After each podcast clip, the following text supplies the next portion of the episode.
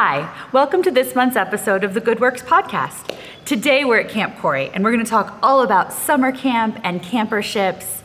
And stick around until the end when we'll tell you what we're looking forward to. Hmm.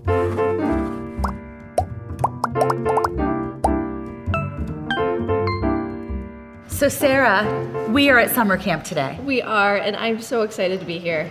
Is there anything more fun at the very beginning of summer, which today is the actual first day of summer that we happen to be filming this, than heading to camp? I can't think of a better thing to do with my time today.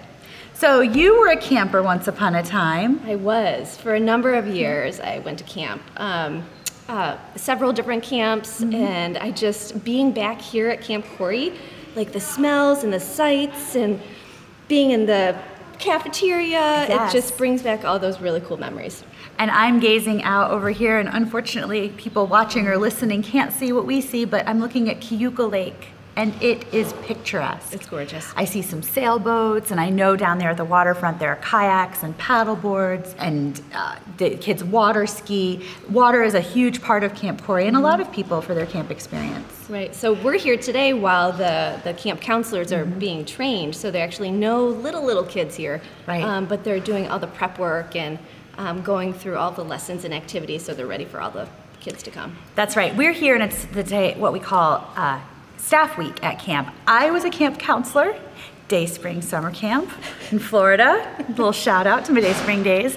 Uh, I think being a camp counselor is a magical time for someone because you're young. You're still a young, you know, college student. So for many people, this is their first kind of real job job. Yeah. But you get to play all day. I know, it's a great mix of playing and some real le- leadership um, skills and, and building. So I think I use skills that I developed both as a camper and then later as a counselor, even in my job today. Certainly things like event planning, but there's a little bit of an optimism or a can do spirit or we're all in this together, or even just the ability to stick with a problem all the way through the right. end. When you're at summer camp, there it's not easy to tag out and go back home. Right. I was thinking crisis management too. Oh, yeah. So you get some of those campers who are brand new to camping and maybe missing mom and dad a little bit. So you really have to know how to deal with some of those emotions and And I was reading recently more and more, and you can look this up some, wherever you like to find information.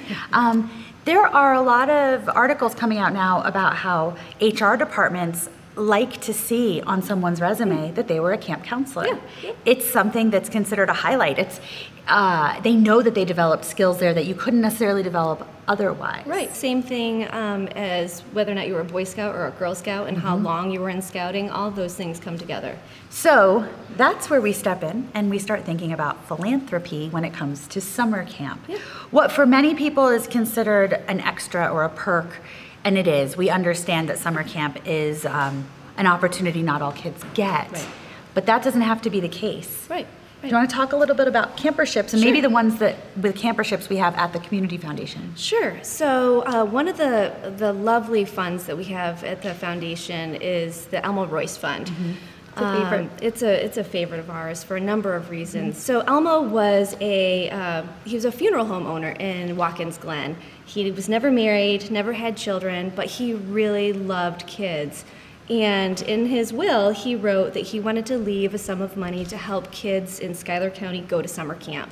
He wanted to make sure that every child who wanted the opportunity to attend camp could attend camp. Um, so, gosh, that started in 1969 after Elmo's passing, and then some some years later, that fund was transferred to the Community Foundation right around 2002, 2003. And so every year, um, we receive applications from families in Schuyler County who want to send their kids to camp, and we're able to do it. We are. So 10, 15, 20, depending on the year, we send you know that many kids to camp. And that's something we want other people in the community to think about because sometimes people want to start a scholarship and they mm-hmm. think about college first. Right. And with the rising cost of college, that's important. I would never want to Right, discourage someone from starting a college scholarship. But they think, I think I can afford to give $500 a year, $1,000 a year.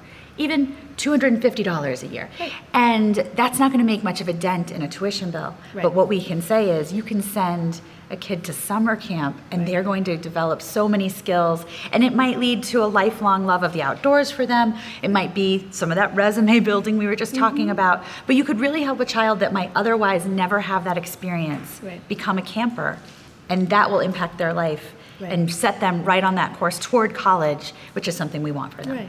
And we see not all, but some of the kids who apply for camperships, these are kids who really need that kind of an experience. They may not come from um, a home life that's, you know, exactly the way we would hope it would be. So for some of these kids, it gives them an, an escape and to participate in something that they would never have been able to before. We can give them the summer that we want every child to have. Exactly. The summers that we had. The summers that we were really fortunate to have. yeah. Well, Sarah, with that in mind, summer's starting today, and I know a lot happens in the Finger Lakes in the summer. What are you looking forward to? Well, I, I love summertime in the Finger Lakes, and we've talked about this We before. have. Mm-hmm. It's one of our favorite times of year here.